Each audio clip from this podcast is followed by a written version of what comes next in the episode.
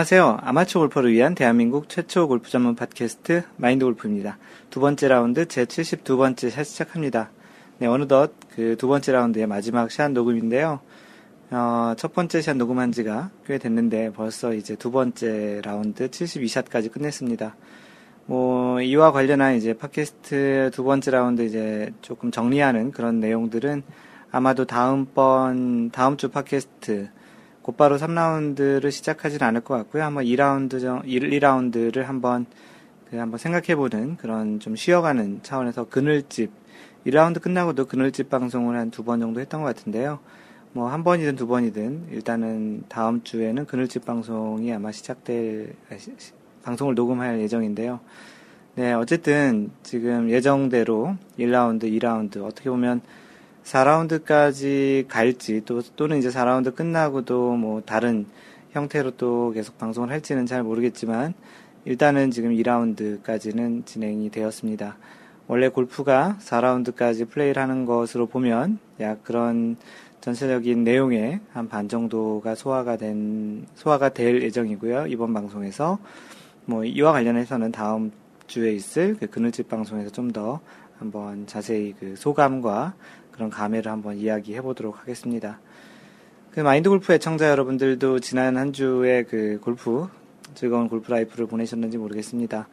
마인드 골프는 지난주에 그 팜스프링에 골프를 치러 갔었습니다. 그 팜스프링은 마인드 골프가 있는 캘리포니아 얼바인에서 약 한 2시간 정도 그 동쪽으로 지금 들어가야 되는 그 위치에 있는 곳인데요. 마인드 골프가 요즘 좀 이렇게 시간이 좀 있어서 주말에 또 게다가 어떠한 그 도전 같은 거를 하는 측면에서도 지금 시간을 좀 내고 있는데요. 어, 이번에 무슨 도전하러 간 것은 아니고요. 카페 회원님들과 지난주 그 원래를 하고 나서 뒤풀이에서 이런저런 이야기를 하다가 그 팜스프링의 좋은 골프장에서 그, 그, 한 다섯 개 골프장, 좋은 다섯 개 골프장에서 언리미티드로 칠 수 있는 그런 그 패키지가 있다고 해서 그럼 잘 됐다 싶어가지고 이제 그 조나단님과 어깨 곰 두 마리 이 두 부분은 두 분은 부부인데요. 그 두 부부와 그리고 또 비행 소년이라는 카페에서 이제 처음 만나 뵙는 그 세 분과 같이 해서 이렇게 한 팀으로 갔다 왔는데요.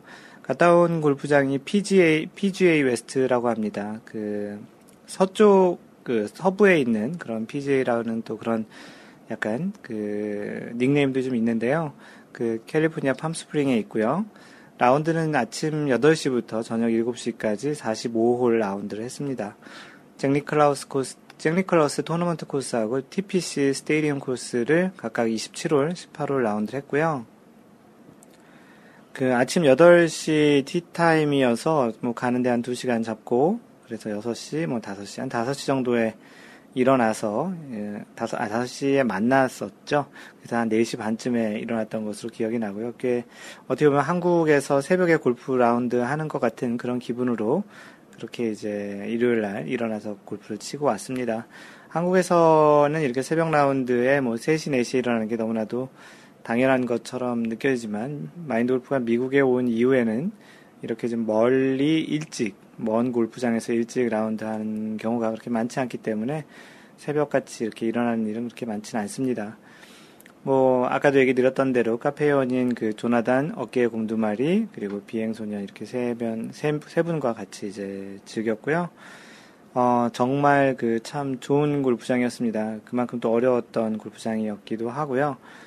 그 확실히 그잭 니클라우스와 피타이가 이제 설계한 그런 골프장인데 그 정도로 그 그분의 그분들의 명성대로 참 그 아기자기하기도 하고 때로는 좀 험할 정도로 좀 무서울 정도로 골프장이 그런 디자인이 있었습니다. 뭐 어떤 코스 어떤 홀은 그 벙커 만약 그린 주변에서 그린을 놓치게 되면 벙커가 약 한 6, 7m 정도 되는 높이 를 올려야 되는 그런 거의 절벽 같은 이제 그런 그 벙커도 있었는데요. 어, 다행히 뭐 그 벙커에 들어가진 않은데 그 뒷팀도 없고 해서 네 분이 한번 그 벙커에다 공을 놓고서 한번 그 웨지를 쳐봤던 그런 또 경험도 했는데요. 한 60도 웨지로 치니까 나가더라고요. 어찌됐든 좀 그 좋은 골프장에서 그 오랜만에 쳐서 그런지 굉장히 좀 기분이 좋았습니다. 사실 그 그런 것 같아요. 그 사람을 좋아하는 감정하고 이런 골프장 좋은 골프장 가는 것과 좀 비슷한 것 같은데요. 참 좋은 사람, 뭐 남녀 관계 또는 그런 것에서 어떤 참 좋은 사람을 만나게 되면 그 마음이 굉장히 좀 설레이는 그런 느낌이 들잖아요. 그 사람을 보고 싶기도 하고 그 사람과 또 이야기하고 싶기도 한 그런 것처럼 굉장히 좋은 골프장을 이렇게 치게 되면 그 골프장에 가기 전에 그 골프장을 마치 연인을 만나는 것처럼 그렇게 마음이 설레이기도 하고 가서 그 실제 그 디자인한 사람은 골프장에 없지만 그 골프장을 설계한 사람과 일종의 어떤 대화를 해나가며 그 플레이를 하는 그런 느낌이 굉장히 좋습니다. 그 한 번도 쳐보지 않은 코스이기 때문에 더더욱 그 코스에 대한 그 디자인 철학과 왜 이 코스에서는 이런 구성을 해놨는지에 대한 생각을 좀 많이 하게 만든 그런 골프장이었고요. 딴 것보다도 그 페어웨이와 러프를 명확하게 구분을 해 놓아서 그 페어웨이와 그 러프에 떨어졌을 때 상과 벌을 명확하게 주는 골프장입니다. 그, 뭐, 대부분의 골, 좋은 골프장들이 그렇습니다. 그래서 그런 골프장을 가서 치는 게, 뭐, 러프에 들어가면은 뭐, 특별히 깊은 러프 아닌 것 같지만 공을 못 찾는 일도 좀 꽤 많았었고요. 동반하신 분 중에 이제 공을 많이 잃어버리신 분도 계시는데, 뭐 굉장히 좋은 경험이었고, 그, 팜스프링은 약간 겨, 이 여름에는 굉장히 날씨가 덥습니다. 40도 정도 되는데, 그 정도 날씨임에도, 그래도 뭐 평상시엔 40, 한 4, 5도 정도까지 가는데, 그날은 30, 한 8도, 9도, 뭐 약간 높았을 땐 40도 정도 됐었을 텐데, 그래도 좀 거기 일하시는 분들이 굉장히 좀 운이 좋다라는 뭐 그런 이야기도 좀 했던 것 같고요. 어찌됐든 참 좋은 경험, 그리고 또 좋은 골프장에서 치고 왔더니 굉장히 마음도 설레었던 느낌과 또 굉장히 좋은, 또, 또 다시 한번 가서 마치 다시 또 만나고 싶은 연인처럼 또 그런 좀 설레임과 아쉬움이 남는 그런 골프장이었습니다. 마인드 골프가 골프장 사진을 좀 많이 찍어 왔어요. 그래서 그 골프장 사진을 카페에 라운드 후기에다 올려놨는데요. 뭐 쭉 사진을 쭉 올려놨으니까 한번 간접적으로 골프장을 한번 구경해 보시는 것도 괜찮고요. 안구가 이제 많이 정화되는 그런 느낌도 좀 얻을 것 같습니다. 그리고 카페에 글도 썼는데 이 패키지로 이렇게 같이 갔다 올 수 있게끔 주선해 주신 조나단 어깨 공두마리 부부님께 고맙고요. 또 먼 길을 운전을 대신해 주신 비행 소녀님께도 이 팟캐스트를 빌어서 감사하다는 말씀을 전해드립니다. 네, 그리고 팟캐스트 지금 이번이 세 번째 정도에 걸쳐서 이야기를 드리고 있는 내용인데요. 팟캐스트 3라운드의 어떤 이야기, 어떤 그런 코너를 만들었으면 좋겠는지에 대한 아이디어를 그 받고 있습니다. 그 아마도 지바, 지난번 71번째 샷에서 한번 소개를 했던 했었는데요. 뭐 다양한 것들을 좀 생각하고 있고 좀 유력하게 생각하고 있는 것이 룰북 한 번, 한 권을 3라운드를 통해서 한번 우리 그 다 한번 책거리를 해보자라는 그런 의견이 있었고 그것은 현재로서는 최대한 반영을 한번 해보려고 노력 중입니다. 또 마인드 골프가 생각한 것은 일주일간 있었던 재밌는 골프 소식들을 또 팟캐스트한테 한번 전해보려고 하고요. 또 다른 또뭐 장비를 얘기를 했으면 좋겠다고 하는데 이건 아마도 이 오디오 팟캐스트이다 보니까 좀 한계도 있을 것 같고 또 마인드 골프가 이런 장비에 대해서는 아주 박식한 그 지식이 없기 때문에 좀 부담이 되기도 하는 부분도 있습니다. 어찌됐든 그 아직까지도 계속 그 아마도 다음 주에 그늘집 방송 지나서 그 제 3라운드를 진행할 예정이기 때문에 그 전까지 아이디어를 주시면 그리고 또 뭐 다 수용할 수는 없지만 괜찮다는 의견, 그리고 많은 분들에게 유익하다는 의견이 생각이 들면 마인드 골프가 어떤 형태로든 그 의견을 받아들여서 반영을 해보도록 할 예정이니 의견을 주시면 대단히 고맙겠습니다. 네, 그리고 지난주에 공지했던 그 내용인데요. 마인드 골프가 캘리포니아에서는 매달 그 캘리포니아에 계신 카페 회원님들과 원래를 하고 있는데요. 그 한국에서도 이제 원래를 진행을 해보려고 합니다. 이게 첫 번째 시도인데요. 한국에 이제 9월 라운드 모임, 월례라고 할지 이제 그게 분기회가 될지 몰라서 일단은 그냥 라운드 모임이라고 했는데요. 현재 지금 9월 둘째 주, 둘째 주와 셋째 주의 평일, 아, 둘째 주가 추석이네요. 셋째 주와 넷째 주의 평일과 주말에 그 스케, 어떤지에 대한 날짜를 뭐 수요일과 이제 토요일 정도로 정해서 설문을 받고 있습니다. 현재 그 1위로 1위로 투표가 되고 있는 것이 6표가 이제 반영이 된 것이고요. 9월 17일 수요일 평일이 현재 6표로 가장 많습니다. 그 평일이 현재 뭐그 다음은 이제 요번엔 참석하기 힘들겠다가 5표고요. 그 3등이 4표인데 이제 평일 9월 24일이라고 합니다. 대체적으로 보니까 주말보다는 평일이 좀 더 라운드를 참석하실 수 있는 분들이 많이 있는데요. 어, 이분들이 뭐 회사원이신지 아니면 자영업을 하시는지 아니면 전문직이 계시는지 모르겠지만 또는 뭐 집에서 그냥 계시든지 어, 기본적으로 현재 투표수로 보면 평일이 좀 투표수가 많아서 아마도 이번에는 평일로 진행이 될 것이고 일부에서는 어, 수요일보다는 평일 같은 평일이면 금요일이 좋겠다라는 이야기도 있어서 어, 이제 최종적으로 평일이라 결정되면 수요일과 금요일 중에 다시 한번 그 이야기를 진행해 보려고 합니다. 네, 방금 전 그 카톡이라는 알람 소리가 들렸을 것 같은데요. 가, 간혹 그, 이, 이런 소리가 약간 생활의 소리가 좀 들어가는데 어떤 분들은 이 팟캐스트를 듣다가 이 카톡 소리가 자신의 핸드폰에서 난 것으로 알고서 아마 들으실 수도 있을 것 같습니다.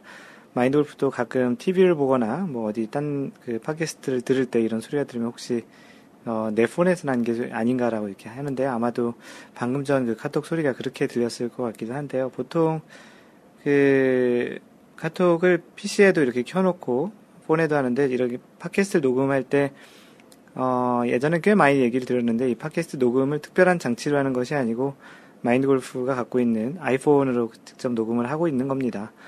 그, 그래서 이제 보통 녹음을 할 때는 그 통신 상태를 airplane 모드로 바꿔놓죠. 왜냐하면 외부에서 어떤 전화나 어떤 신호가 들어오면 그 방송 녹음이 중단이 되기 때문에 그렇게 이제 방송 녹음을 하고요. 어떻게 보면 좀 열악하죠. 어, 그래도 이제 그렇게 이제 녹음을 해서 깨끗하게 뭐 나름 잘 됩니다. 완전히 아이폰으로 초창기에는 그 이어폰으로 녹음했다가 잡음이 좀 심해서 아이폰에 살짝 이렇게 꼽는 그런 마이크, 전용 마이크가 있어서 그 정도만 해서 하는데 방금 전에 이런 카톡 소리는 그 노트북에서 이렇게 들어간 소리인데 보통 노트북을 음소거하고 했는데 잠깐 하지 않아서 그 어떤 분에게서 온 그 카톡 소리가 이렇게 들어갔습니다. 뭐, 뭐 양해를 부탁드리고요. 뭐 근데 어쩔 수 없는 것 같아요. 뭐 마인드골프가 완벽하게 어떤 스튜디오에서 하는 게 아니기 때문에 이해 부탁드리고요. 또 이런 약간의 소소함이 또 이런 아마추어가 하는 그 방송에 또 하나의 재미나 묘미가 또 아닌가 싶기도 합니다. 잠시 카톡 소리가 들어가서 이야기를 드렸고요. 네, 지난주 골프업계 소식을 전해드린 PGA 투어 이야기를 드리겠습니다. PGA 투어에는 지금 페덱스컵 플레이오프가 진행이 되고 있죠. 지난주에 더 바클레이스 대회가 첫 대회로 진행이 됐었고, 헌터 메이헌이 이제 우승을 했습니다. 그래서 헌터 메이헌은 이제 먼저 세계 랭킹 얘기를 잠깐 해드리면 헌터 메이헌은 이번 우승으로 세계 랭킹이 23계단 상승해서 이제 19위까지 올랐고요. 공동 2위를 한 이제 제이슨 데이가 두 계단 상승해서 top 10 내에서 7위까지 올랐습니다. 그 1위는 현재 로리 맥길로이가 4주 연속 계속 유지하고 있고요.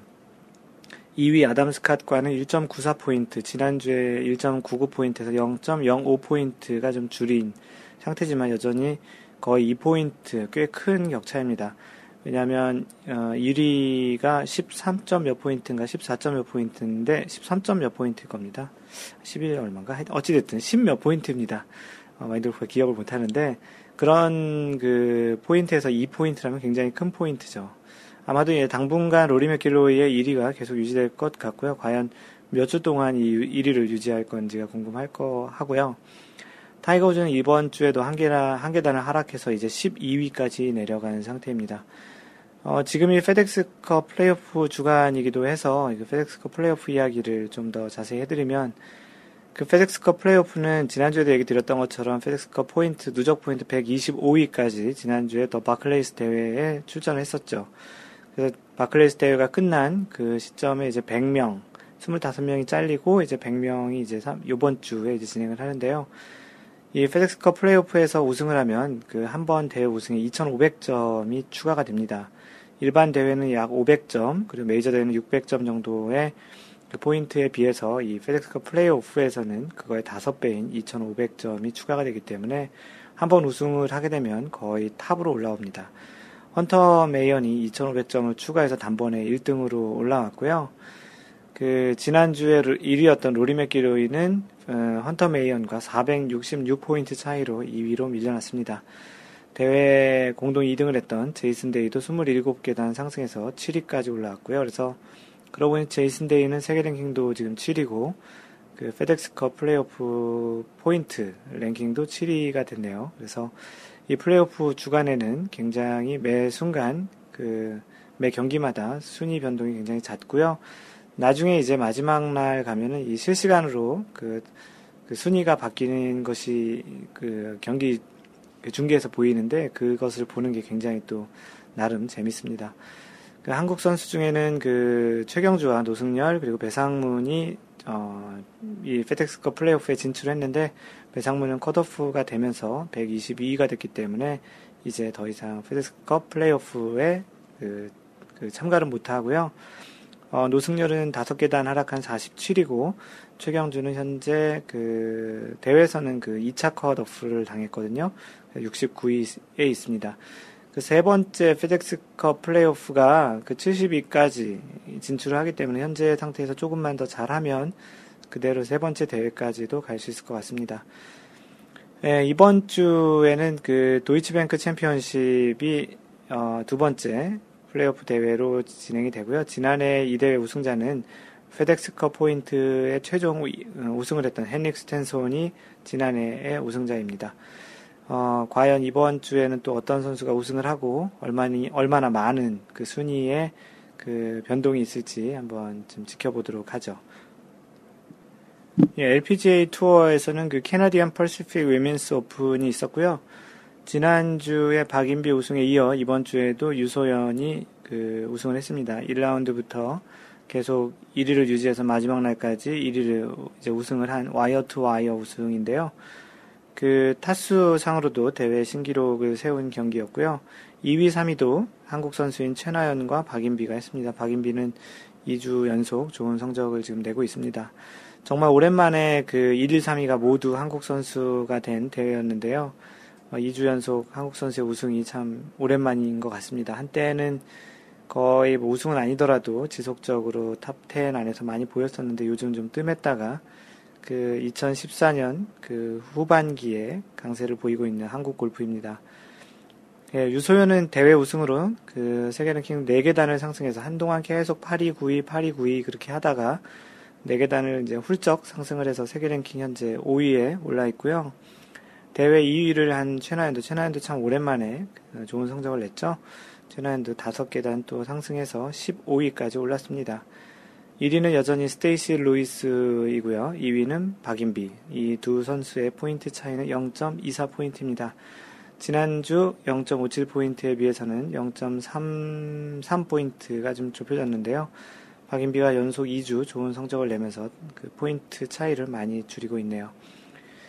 그, 이 Canadian Pacific 그 Women's Open은 2년, 2012년, 2013년 리디아 고가 연속 아마추어로서 연속 두 개, 두 번의 우승을 했던 대회였기 때문에 그 3년 연속 우승에 도전을 그 했던 그 대회였습니다.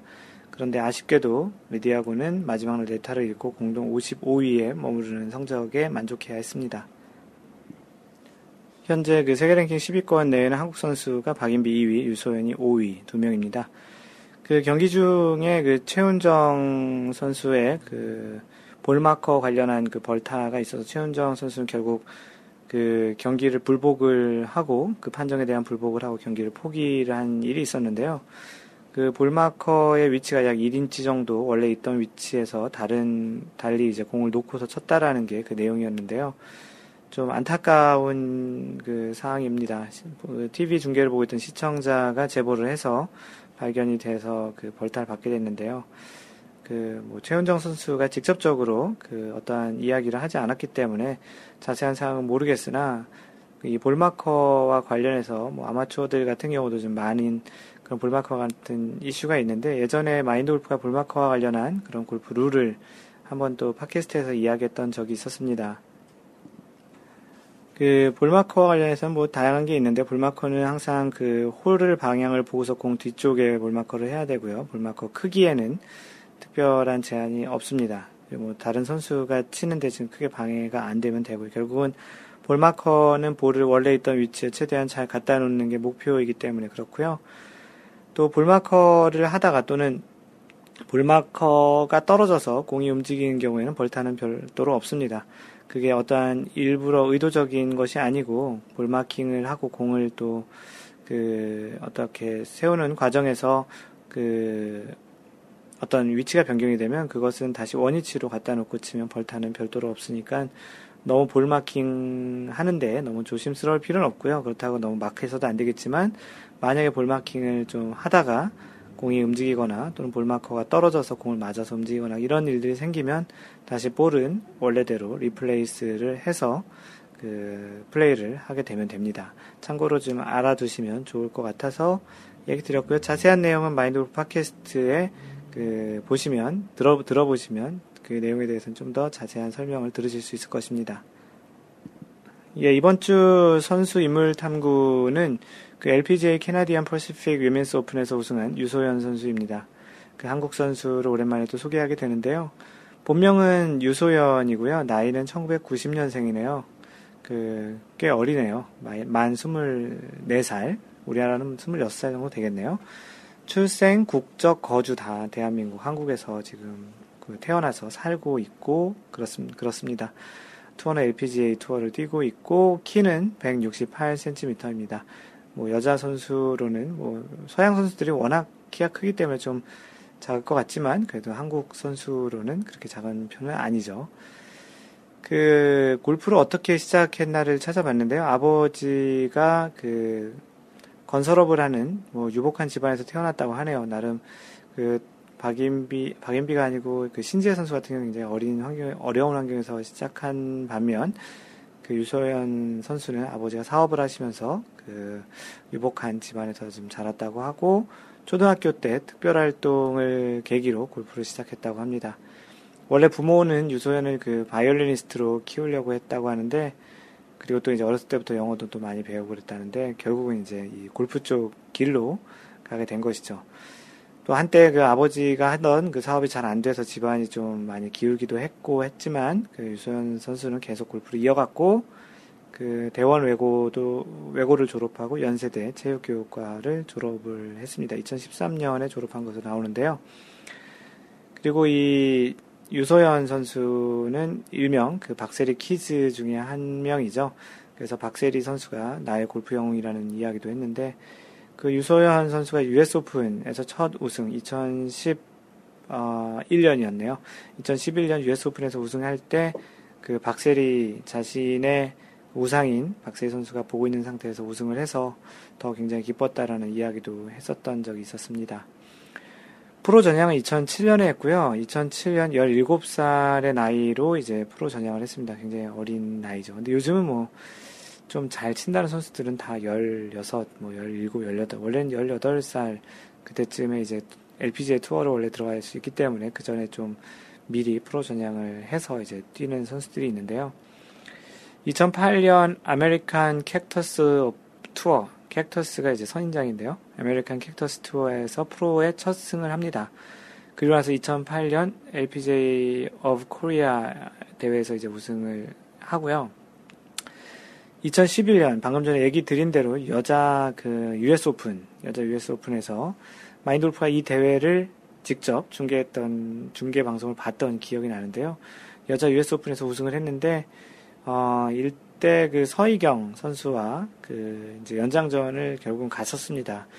근데 서희경 선수가 다른 조로 먼저 경기를 끝낸 상태에서 한타 차로 어 이제 경기가 끝낸 상태에서 이제 1위였던 상태였고 맨 마지막 홀을 남긴 상태에서 그 유소연 선수는 이제 한타 차로 지고 있었던 것이죠. 그래서 이런 상태의 그 서희경의 그런 그 상태를 이야기하는 표현이 있는데요. 이런 그 선수의 리더를 클럽하우스 리더라고 합니다. 먼저 경기를 끝나서 클럽하우스에 가 있는 사람이 리더인 그런 걸 클럽하우스 리더라고 하는데요. 당시 서희경 선수가 그 클럽하우스 리더였고 유소연이 마지막 18번 홀을 남기고 한타 차로 이제 따라 붙고 있었는데 마지막 그 샷이 그 홀 바로 6피트 1.8m잖아요. 1.8m에 붙어서 그 다음 이제 버디를 만들고 연장을 갔는데 이제 연장전에서 유소연이 첫 우승을 하게 된 것이죠. LPGA 첫 투어 우승이 그 메이저 우승이어서 굉장히 감격이 그 컸던 그 상태였던 것을 기억나고 그 뒤에서 이렇게 치고 올라오는 그 기세가 굉장히 대단했었습니다. 그런 기세 때문에도 마인드 골프도 그 경기를 볼때 연장을 간다면 서희경 선수가 질 것 같다라는 그런 느낌이었는데 대체적으로 이렇게 연장을 할 경우에 뒤에서 따라온 선수가 많이 우승을 하게 되는 경우가 많이 있죠. 그리고 2012년은 제이미 파 톨레도 클래식에서 그 LPGA 두 번째 우승을 하게 됩니다. 그리고 나서 2014년 지금 Canadian Pacific Women's Open에서 2년 만에 우승을 한 것이고요. 그 사이에 2013년에는 그 월마트 NW Arkansas Championship에서 어, 박인비와 연장전 끝에 이제 서든데스에서 이제 패배를 했고 이 유소연이 참 그 좋은 선수인 게 꾸준히 top 10을 굉장히 많이 유지하고 항상 이렇게 기복이 심하지 않은 선수인데 그래서 그런지 2013년에서도 메이저 대회 그 결과들을 보면 크래프트 나비스코 챔피언십에서 2등을 했고요. US 오픈에서 3등을 했고 어, 디 에비앙 챔피언십에서 4위를 하는 그 다섯 개 메이저 중에 세개 메이저에서 2위, 3위, 4위를 하는 그 우승은 없었지만 이렇게 항상 상위권에 있는 그런 모습을 보여주는 유소연 선수였습니다. 그리고 지난주 2014년 Canadian Pacific Women's Open에서 그 기록적인 23 언더파를 기록하면서 그 2년 만에 우승을 한 유소연 선수였습니다. 그 자료를 찾다 보면 그 보통 위키피디아를 많이 참고를 하는데요. 위키피디아가 미국 영어 사이트잖아요. 그 영어권이나 이런 서구권 선수들의 기록은 참 많고 업데이트도 빠른데 그 이런 한국 선수들 같은 경우는 데이터도 많지도 않고 또 실제 이런 2014년 우승한 게 지난주였는데 보통 우승하면 곧바로 업데이트가 되는데 이 내용도 아직 업데이트가 안 돼 있더라고요. 약간 일종의 뭐 일부러 차별을 하려는 건 아니지만 그만큼 조금 관심이 좀 덜한 것 같다라는 좀 약간 그런 느낌도 그 자료를 조사하다가 느꼈습니다. 네, 지난번 2라운드 71샷 골프 라운드에서 긍정적 긴장과 부정적 긴장의 영향 차이 방송을 올렸었는데요. 어, 이건 어떤 후기가 아니고요. 그 지금 그, 그, 안드로이드 계열에서는 아이폰 같은 경우는 팟캐스트 앱이 별도로 있는데, 안드로이드 같은 경우는 팟캐스트가 원래 애플에서 만든 것이기 때문에 안드로이드에서는 다양한 그 팟캐스트 앱을 그 설치해서 그 마인드 골프 팟캐스트를 듣는 것으로 알고 있습니다.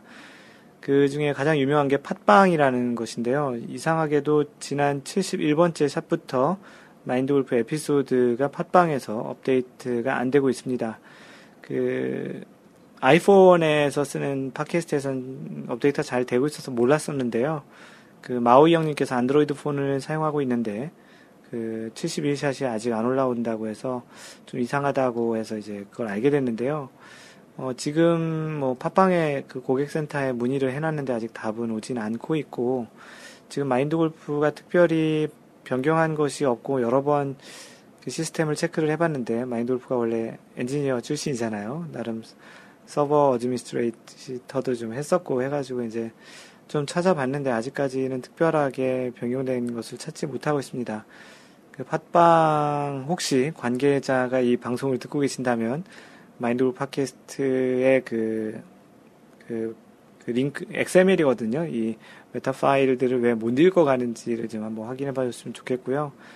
일반적으로 이제 다른 형태로 이렇게 조회를 해봐도 잘 서버에서 반응을 하고 있어가지고 뭔가 좀 약간 찾기 힘든 문제일 것 같긴 하지만 혹시 팟빵의 관계자 또는 팟빵의 관계자를 아시는 분이 있으면 마인드 골프 팟캐스트를 좀 이렇게 좀 한번 봐달라고 이야기했으면 좋겠습니다. 마인드 골프가 연락을 이메일로 했는데 아직 답이 없고요. 조금 또 기다려 보다가 답이 없으면 곧바로 전화를 한번 해서 엔지니어와 한번 통화를 해보는 것도 방법인데 왜 그랬는지 참 여태까지 한 번도 이런 일이 없었는데 그좀좀 답답하기도 하고 좀 그렇습니다. 좀 양해 부탁드리고요. 혹시 주변에 안드로이드 폰으로 지금 팟캐스트 듣고 계신 분들이 있으면 일단은 좀 듣고 싶으실 테니까 그 카페의 그 팟캐스트에 대한 링크를 업데이트를 하고 있으니까 카페 또는 페이스북, 트위터에 마인드 골프가 업데이트하는 그런 링크를 가지고 직접 들으시는 방법도 있습니다. 어찌됐든 좀 불편을 드려서 너무나도 죄송하고요. 하여튼 좀 최대한 빨리 해결하도록 해보겠고 마인드 골프도 이 팟빵 말고 다른 형태의 앱도 한번 설치해서 다른 쪽에서도 그런지도 한번 체크를 해볼 필요가 있어서 또 어떤 업데이트가 있으면 또 알려드리도록 하겠습니다. 예, 카페에 인사글 올리신 분이 계신데요. 걸프 550님이십니다. 안녕하세요. 골프를 사랑하는 40대 직장인 걸프 사랑입니다. 골프가 아니고 걸프네요. 아직 high handi지만 어, 골프에 대한 마음은 그리고 웃음 표시해 주셨고요. 어, 직장은 서울인데 매년 1월 정도에 미국 서부 롱비치 한 달씩 있습니다. 이 롱비치는 마인드 골프가 있는 그 얼바인, 캘리포니아 얼바인에서 약 한 20분 거리에 있는 아주 가까운 곳이고요. 그 서해안에 이제 항구로 굉장히 유명하죠. 무역항으로. 한국, 미국에서 자주 배웠으면 합니다. 감사합니다. 네. 어, 잘하시면 뭐, 미국에서 하는 월례회에도 참석을 하실 수도 있을 것 같은데요. 그 마인드 골프가 물어봤어요. 골프를 걸프로 쓰신 건지 뭐 기타 등등을 물어봤는데 롱비치에 있는 비행기 회사가 Gulfstream이라는 회사인데 거기서 나온 것 같습니다.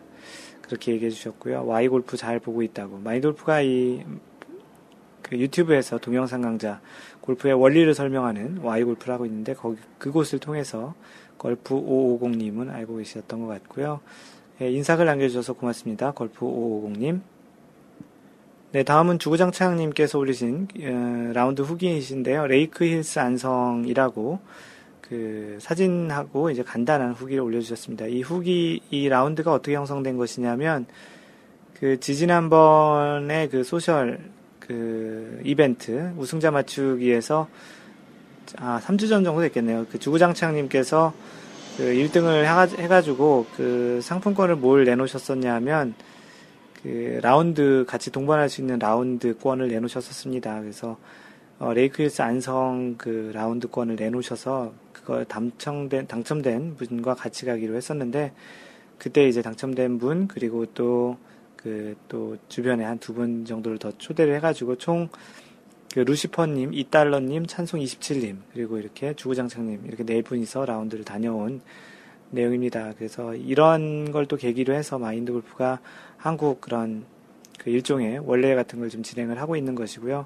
다음 달에는 마인드 골프가 주선하는 그 이벤트에 최소한 6명이 이제 가실 수 있다고 평일에 가실 수 있다고 했는데 가장 많은 날에 그래서 최소한 한 두 팀 정도는 될 것 같다라는 생각이 좀 들고요. 어, 올린 내용을 보면 전반에는 안개로 안 더웠는데 후반에는 햇볕이 쨍 나서 땀을 많이 흘렸네요. 버디에서 양파, 양파까지 골고루 나누어 치는 즐거운 라운드였습니다. 다양하게 치셨네요. 회원님들, 회원분들과 자주 만나면 좋겠네요. 참석해주신 루시퍼님, 이달러님, 찬송27님, 그리고 주구장창님, 이렇게 사진을 순서대로 그 이름을 붙여주셨고요. 편안한 휴일 되시길이라고 글 마무리해 주셨습니다. 어, 이 댓글 중에 재밌는 게 그 찬송27님께서 이 사진을 와이프한테 보여줬더니 제가 뭔가 불쌍해 보인다고 하셨는데 그 네 분 중에 가장 말라서 그렇게 보셨던 것 같습니다. 찬송27님, 뭐, 이달러님, 그, 루시퍼님, 다 카페에서 많이 본 아이디들인데요. 이렇게 또 얼굴을 뵈니 또, 나름 또 반갑기도 하네요. 네, 다음은 오랜만에 그 홀로 작업님께서 그 간단한 사진과 글을 올려주셨는데요. 제목이 목동들의 골프채입니다. 그, 아리솔 CC에서 라운드 했어요. 오래된 골프채가 진열되어 있네요라고 해서 진짜 옛날 나무로 만든 그 골프채들이 진열된 사진을 올려주셨습니다. 진짜 오래된 그 모든 채 샤프트도 다 나무고요.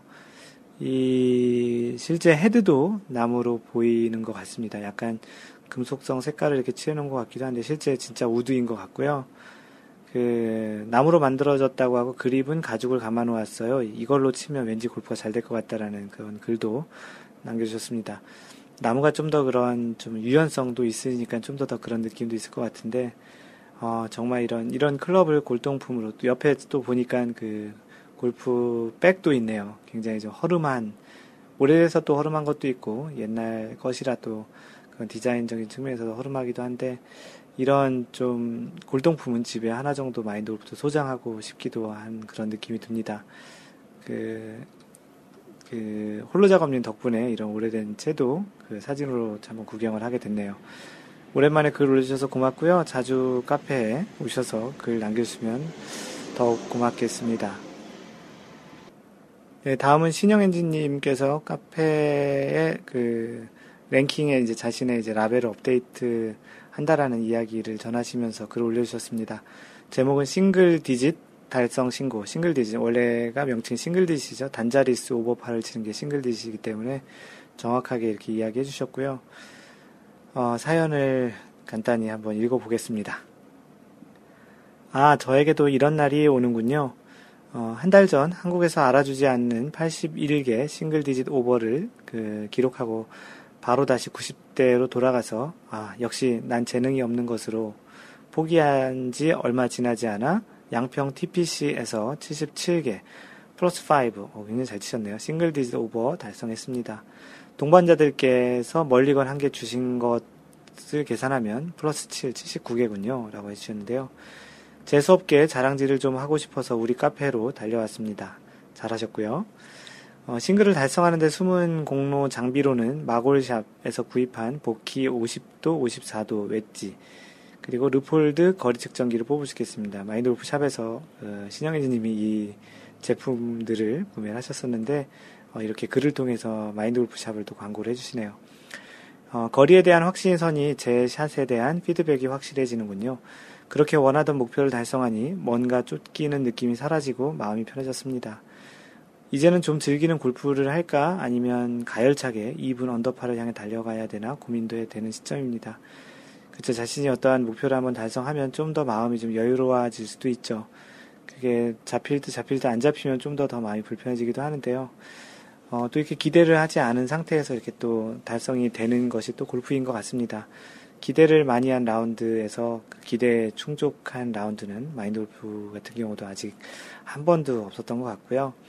그게 참 골프의 묘미인 것 같고, 그, 마치 돈과 같이 또 비거리와 같이 따라다니면 오지 않고 조금은 좀 비워야 자신에게 이제 다가오는 그런 느낌이 있는데요. 시영엔지님 진짜 그 70타 때그 싱글 디짓 핸디캡을 만드신 그, 그 스코어에 대해서 굉장히 축하를 드리겠고요. 스코어 카드에 보니까 그렇게 이제 일곱 개를 다섯 개를 일곱 개를 오버했음에도 불구하고 그 트리플도 하나 있고 더블도 하나 있는 거를 보면 굉장히 진짜 잘한 그런 라운드였습니다. 전반 38개 어, 전반 39개, 후반 38개에서 총 77타로 적었는데요. 아까 이야기한 대로 멀리 건준 거를 두 타를 더해서 79타라고 하시는데, 어찌됐든 70타 때 다수 다시 한번 축하드리고요. 이제 한번 그렇게 70타 때를 치면, 어, 앞으로도 자주 치실 수 있을 것 같고요. 어, 언젠가 또 이런 이분파를 쳤다라는 또 언더파를 쳤다라는 글을 또 한번 기대를 해보도록 하겠습니다. 신영인지님 더욱더 이제 특히 이제 마인드 골프 샵에서 구매한 제품과 같이 했다고 하니까 마인드 골프도 더 기분 기분이 좋고요. 어, 또 조만간 라베했다라는 그런 기록을 한번 기대해 봅니다. 네, 오늘은 지난번, 지지난번 그 팟캐스트가 굉장히 좀 길게 한 약 1시간 반 정도가 됐는데요. 어, 이번 주에는 뭐 다행이지, 다행은 아니죠. 많이 사연 같은 게 많이 올라오는 게 좋은데 이번 주에는 그렇게 많은 사연은 올라오지 않아서 간단하게 이렇게 한 세 개 정도를 소개를 하고 지나가게 됐습니다. 그 잠시 전하는 말씀 드리면 마인드골프가 직접 운영하는 골프 품격 반올림 마인드골프샵 잠깐 이야기를 드리면 마인드골프 샵에 샵을 마인드골프가 그 파운드 모양 있잖아요 우물정자를 써서 로고를 해놨는데요 그 샵이 음악에서는 반올림이라는 뜻이 있어서 그래서 이제 슬로건을 골프 품격 반올림이라고 했습니다. 혹시 어, 궁금해 하시거나 왜 그렇게 지었나 하는 차원에서 한번 잠깐 얘기 드렸고요. 마인드 골프가 직접 하는 에, 운영하는 골프 품격 반올림 마인드 골프샵 이번 주 공동 구매 그 아이템은요. 그 GPS 얘기가 나와서 또 다른 GPS를 소개합니다. 니콘에서 만든 GPS고요. Coolshot 레이저 어, range finder입니다. 어, 한국말로 얘기하면 그 레이저를 활용한 그 거리 측정기죠. 그래서 이것도 GPS는 아니고 그 레이저가 그 갖다 그 쏴서 그 어떠한 목표물을 맞고 반사해서 오는 그런 걸로 이제 측정하는 그 거리 측정기이고요. 그 니콘에서 만든 제품입니다. 그래서 이번 주에 그 마인드 골프가 운영하는 골프 품격 반올림 마인드 골프샵에서 공동 구매 그 아이템은 니콘 Coolshot 레이, 아, 레이저 레인저 파, 레인저 파이, range finder입니다. 레이저도 들어가고 range도 하니까 좀 말이 꼬이네요. 어제 거리 측정기입니다. 네, 이상 마인드 골프샵에서 전하는 그 말씀이었습니다. 마인드 골프가 준비한 코너, 마인드 골프가 준비한 이야기를 해드릴 차례인데요. 이번 주에는 골프 상식을 하나 전해드립니다.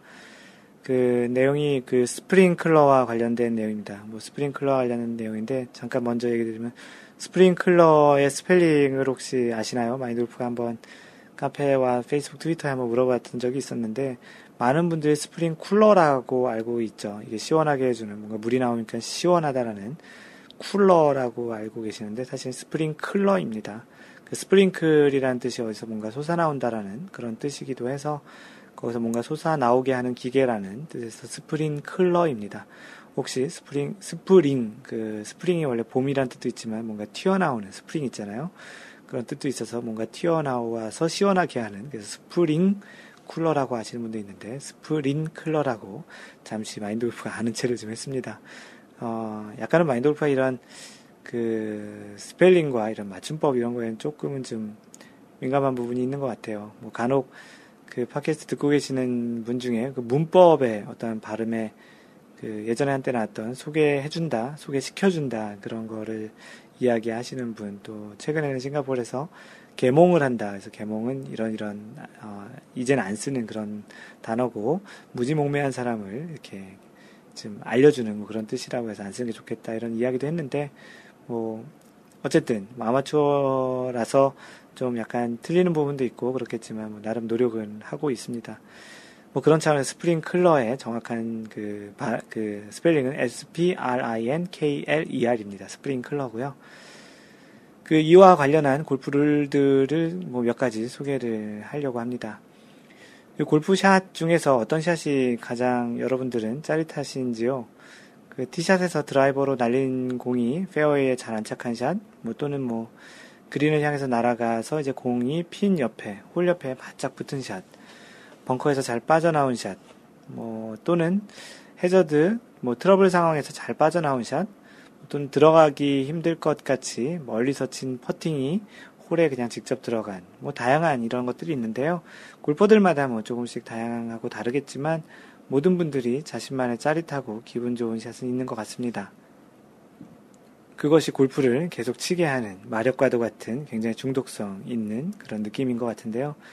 마인드 골프는 개인적으로 이 중에서 그린을 공략하여 이제 핀 옆에 가장 잘 붙는 그런 느낌의 샷이 가장 짜릿합니다. 지난번 그 팜스프링에 가서 20, 마지막 이제 나인홀 27홀, 아니, 50, 45홀에서 이제 마지막 나인홀 한 43홀째에 그 물을 건너서 친 island 홀이 있었어요. 그린을 제외한 나머지는 다 이 그 워터인 일종의 TPC 소그래스 17번 홀 같은 그런 느낌의 홀이 있었는데 거기서 거의 홀인원을 할 뻔했습니다. 한 한 뼘도 안 되는 거리 정도에 붙었었는데요. 진짜 홀인원이 되는 줄 알았는데 그런 샷이 굉장히 짜릿한 느낌을 그 주곤 합니다. 어, 꼭 GIR을 하지 않는 샷이라고 하더라도 GIR은 그 Green in Regulation이라고 그린을 적중하는 걸 GIR이라고 하는데 GIR이 아니더라도 그 한참 날아간 공이 그린에 떨어지고 게다가 그 공이 홀 근처에서 떨어졌을 때는 정말 이 골프를 이 맛에 친다라는 느낌이 들곤 할 때가 있습니다. 그래서 이제 라운드에서 전체적인 기분을 좌우하는 것 또 이제 이러한 스코어보다는 그날 그린을 향해 친 샷이 얼만큼 잘 떨어지고 잘 맞았느냐에 따라서 그런 많이 기분이 좌우되는 경향이 있기도 한데요. 우리네 그 아마추어 골퍼들이 GIR 확률은 얼마나 될까요? 그 마인드 골프가 예전에 공유했던 아마추어 골프 통계 그 자료를 한번 보시면 아실 텐데 90타 정도를 치는 90타 치는 사람들을 보기 플레이어라고 하죠. 왜냐하면 정규 그 골프장 파 72에다가 18을 모두 다 보기를 해서 18을 더하면 72 더하기 18을 하면 90타. 그래서 그 90타를 보기 플레이어라고 합니다. 그 보기 플레이어의 경우에 GIR은 18홀에 18번의 기회 중에 약 많아야 한 3번 정도, 적으면 한 번, 0번 정도의 기회밖에 있지 않습니다. 나머지 15번에서 16번 정도의 그 GIR이 안 된 그런 샷들은 대부분 그린에 올라가지 않는 거죠. GIR을 못했기 때문에. 그래서 그린 주변의 프린지나 또는 그린 주변 러프 또는 뭐 벙커 또는 워터 해저드 뭐 이렇게 다양한 곳에 공이 떨어지기도 합니다. 이렇게 그린에 올라가지 않은 공 중에 간혹 그린에 물을 주기 위해서 설치되어 있는 오늘의 주제인 스프링클러 바로 위에 또는 그 주변에 공이 위치하는 경우가 종종 있습니다. 때로는 자신이 샷을 하려고 하는 방향 쪽에 스프링클러가 위치해서 방해가 될 수도 있는 상황도 좀 있는데요. 최소한 이런 라운드를 경험을 최소한 한 번 정도는 해보셨을 것 같습니다. 위에서 언급해드린 것처럼 스프링클러 주변에 다양한 형태로 공이 위치될 수도 있는데요. 라운드에서 이러한 상황에서 이제 어떻게 골프 룰을 적용하고 플레이를 하는 것을 안다는 것은 조금은 좀 애매하거나 이렇게 하는 것이 맞겠지 않는 대한 그런 꺼림직함을 좀 더 줄여줄 수 있을 것입니다. 때로는 뭐 주변 분들에게 약간은 좀 아는 척 하는 측면에서도 나름 좋겠고요.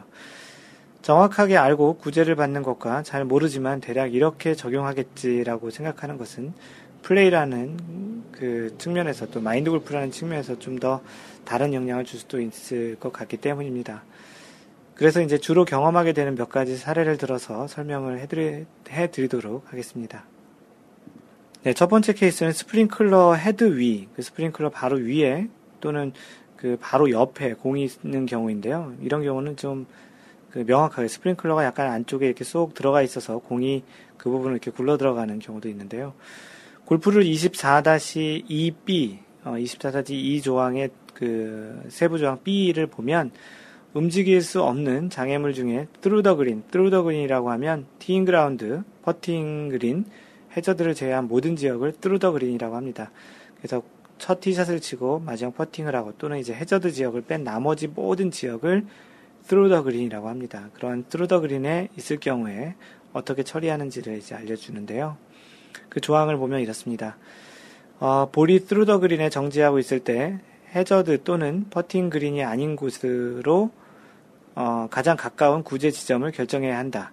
그래서 이제 스프링클러나 스프링클러 헤드 위에 또는 바로 옆에 붙어 있었을 경우에는 그 해저드 또는 퍼팅 그린이 아닌 곳으로 가장 가까운 곳에 구제 지점을 결정해야 한다는 것이죠. 그러니까 무벌타 구제를 받는다라는 거죠. 그래서 플레이어는 볼을 집어 올려서 움직일 수 없는 장애물로부터 방해를 피하고 해저드나 퍼팅 그린이 아닌 코스상에서 한 지점, 가장 가까운 구제 지점, 영어로, 영어로는 nearest point라고 하는데요. 가장 가까운 구제 지점으로부터 한 클럽 이내에서 홀에 가깝지 않게 드롭해서 진행을 하면 된다는 얘기입니다. 그 스프링클러가 이제 움직일 수 없는 장애물이고 그렇기 때문에 이제 한 클럽 이내에서 무벌타 드롭으로 구제를 받을 수 있다라는 것입니다. 그렇기 때문에 스프링클러 바로 위에 또는 옆에 있을 경우에는 이렇게 구제를 받으시면 되겠고요. 네, 다음으로 스탠스 위치가 스프링클러 헤드가 있는 경우도 있죠. 공은 아니지만 내가 밟고 있는 그 스탠스가 스프링클러 헤드에 의해서 방해가 받을 경우입니다.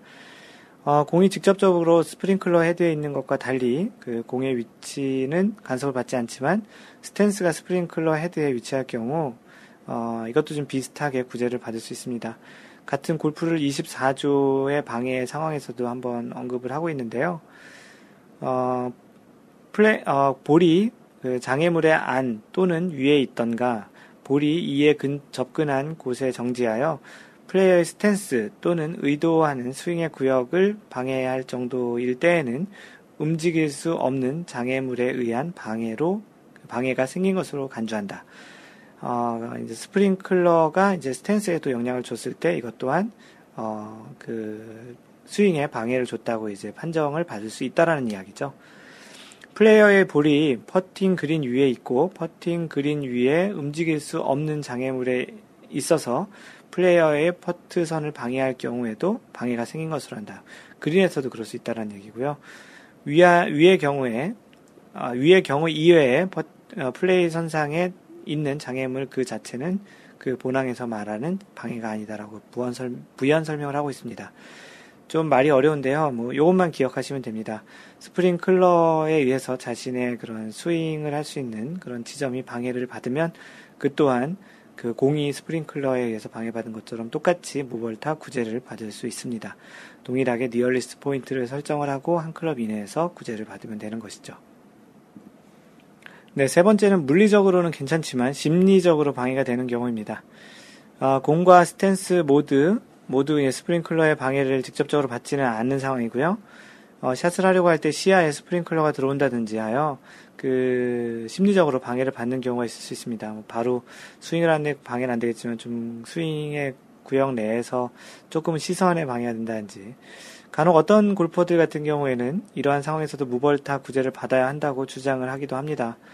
그런데 골프를 24-2의 A 그 위에 언급했던 그 내용 중에 플레이의 선상에 있는 장애물 그 자체는 본항에서 말하는 장애가 방해가 아니다라고 정의가 되어 있습니다. 그래서 물리적으로는 괜찮지만 mentally, physically 괜찮지만 mentally 방해가 받을 때는 구제를 받을 수 없고 그대로 있는 상태로 플레이, 플레이를 해야 합니다. 혹시 주변에 나이가 스윙을 하는데 이거 심리적으로 방해를 지금 받는다고 할 때는 이렇게 이야기해서 그대로 플레이를 해야 한다고 이야기하시면 된다라는 것입니다. 어, 마지막으로 이런 경우들이 종종 많을 것 같은데요. 스프링클러가 플레이 선상에 위치할 경우입니다.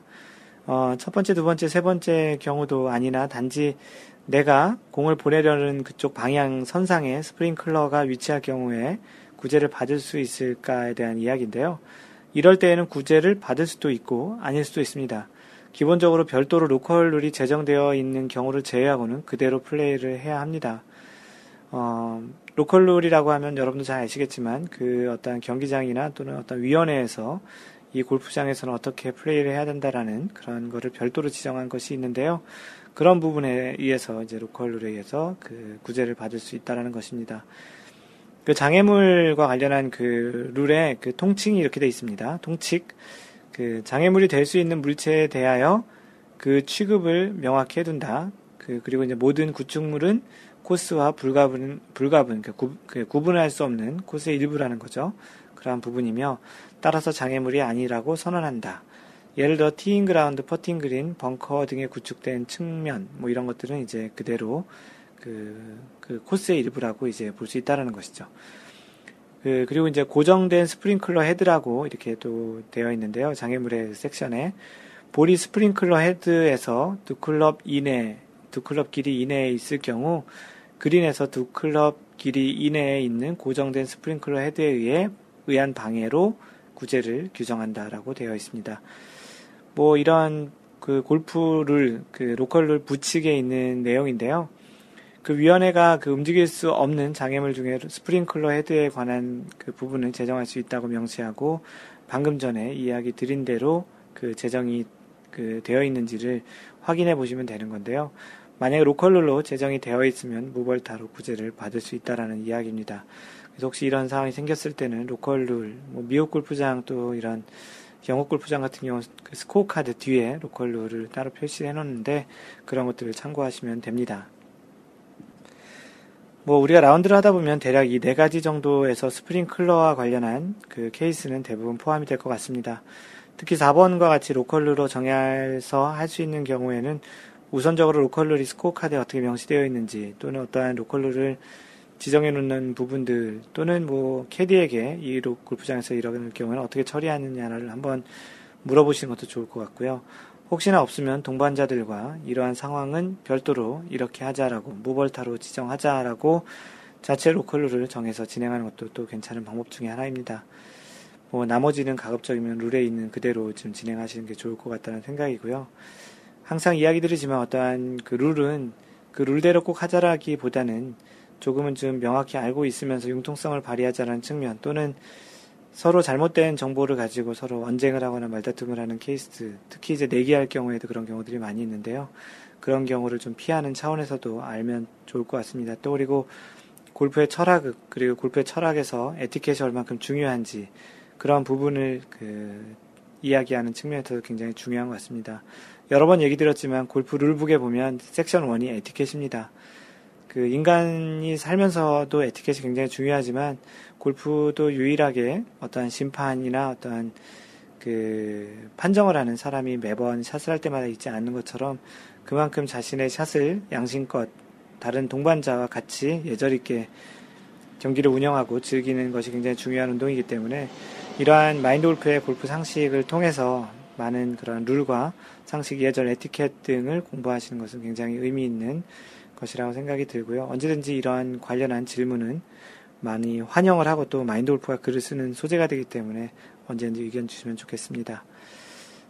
네, 이것으로 마인드 골프의 2라운드 마지막 72샷을 그 녹음을 완료를 했네요. 약간 소감이 약간 조금 좀 묘한 그 느낌이 좀 있는데요. 어, 참 약간 좀 묘하네요. 어떻게 표현하기가 좀 그런. 어찌됐든 뭐 2라운드 72샷까지 들어주신 여러분들도 굉장히 고맙고요. 뭐 다음번 그늘집에서 잠깐 쉬어가고요.